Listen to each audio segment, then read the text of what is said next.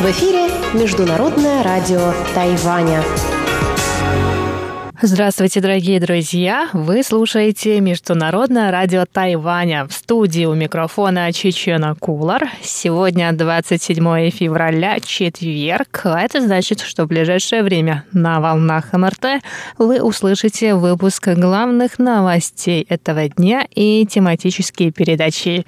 Мою передачу «Радио путешествие по Тайваню», передачу Марии Ли «Тайвань и тайваньцы» и передачу «Звуки города» с Иваном Юмином и Валерией Гемрановой. А в завершении часовой программы передач для вас прозвучит повтор передачи Игоря Кобылева «Наруан, Тайвань». Оставайтесь с нами.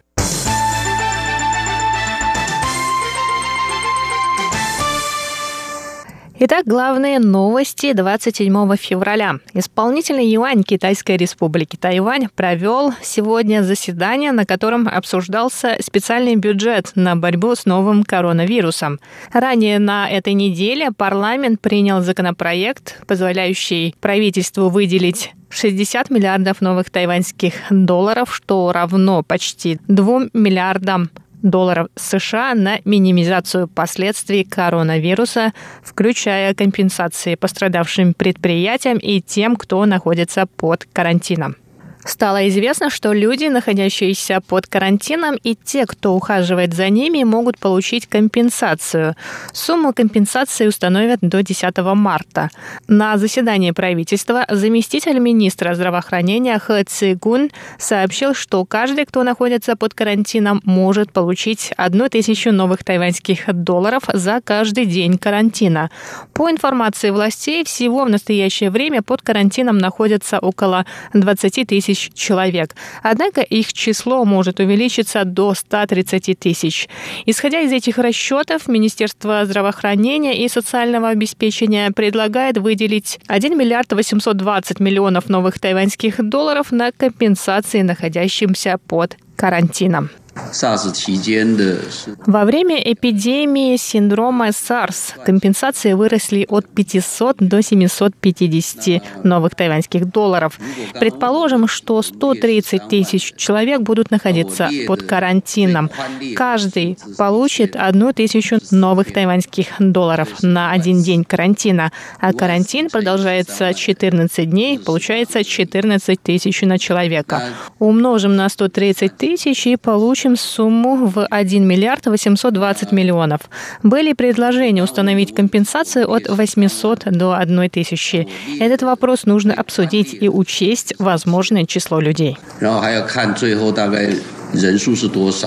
Ранее министр труда Сюй Минчунь предлагал установить компенсации для тех, кто находится под карантином, 800 новых тайваньских долларов. Однако точную сумму правительство установит до 10 марта.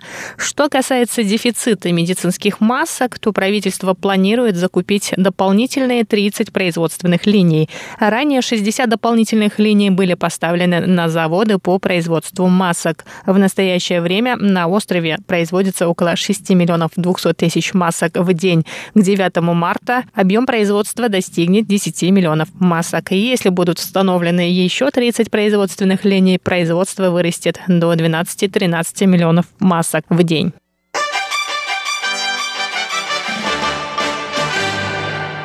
Двух граждан Китайской республики Тайвань, которых несколькими днями ранее поместили под больничный карантин в Москве, выписали 26 февраля, то есть вчера, из больницы. Их анализы на новый коронавирус оказались отрицательными. 23 февраля московская полиция на улице задержала четырех тайваньских граждан, приняв их за китайцев. Их доставили в больницу для проверки на наличие коронавируса. Двух из них отпустили сразу после отрицательных анализов, остальных двух поместили под больничный карантин из-за повышенной температуры. Представительство в Москве Тайбейско-Московской координационной комиссии было на постоянной связи со своими гражданами. После подтверждения отсутствия коронавируса сотрудники представительства помогли тайваньцам выписаться из больницы. В тайваньском представительстве также сообщили, что председатель правления Московского центра биотической медицины Анатолий Скальный пожертвовал 750 медицинских масок для тайваньцев, проживающих в России, в знак российско-тайваньской дружбы.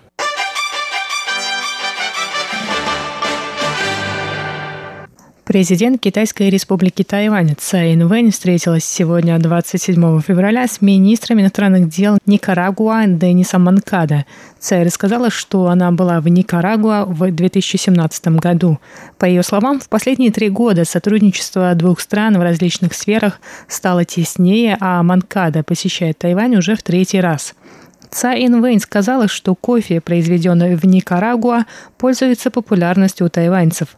Во время визита министра из Никарагуа тайваньское правительство организовало встречи с представителями деловых кругов обеих сторон. Министр иностранных дел Никарагуа Денис Манкада, в свою очередь, передал от лица президента своей страны заверение в дружбе. Он поблагодарил Тайвань за помощь в реализации ряда проектов в его стране и заявил, что руководство Никарагуа радо поддерживать Тайвань на международной арене.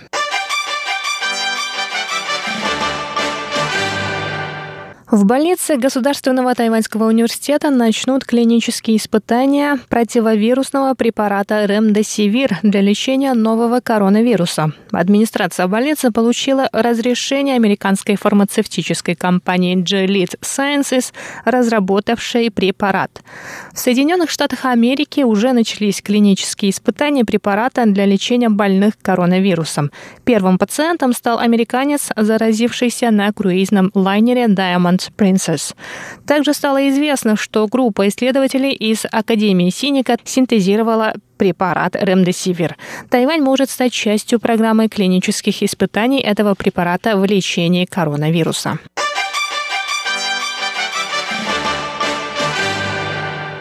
Организаторы крупнейшего на Тайване религиозного фестиваля Мадзу из Дадзя сообщили сегодня, 27 февраля, о переносе мероприятия из-за нового коронавируса. Днем ранее председатель храма Джен Лань, откуда начинается девятидневное паломничество, Ян Цинбяо сказал, что фестиваль пройдет в намеченное время с 19 по 28 марта. Однако по совету медиков было решено перенести или отменить все массовые мероприятия, в том числе фестиваль фестиваль богини Мадзу. Новую дату паломничества установят после улучшения эпидемиологической обстановки на острове. Несмотря на то, что в настоящее время на Тайване коронавирус распространяется не так быстро, как в других странах, было решено перенести фестиваль, на котором собираются тысячи людей. И на этом сегодняшний выпуск новостей подходит к концу, но я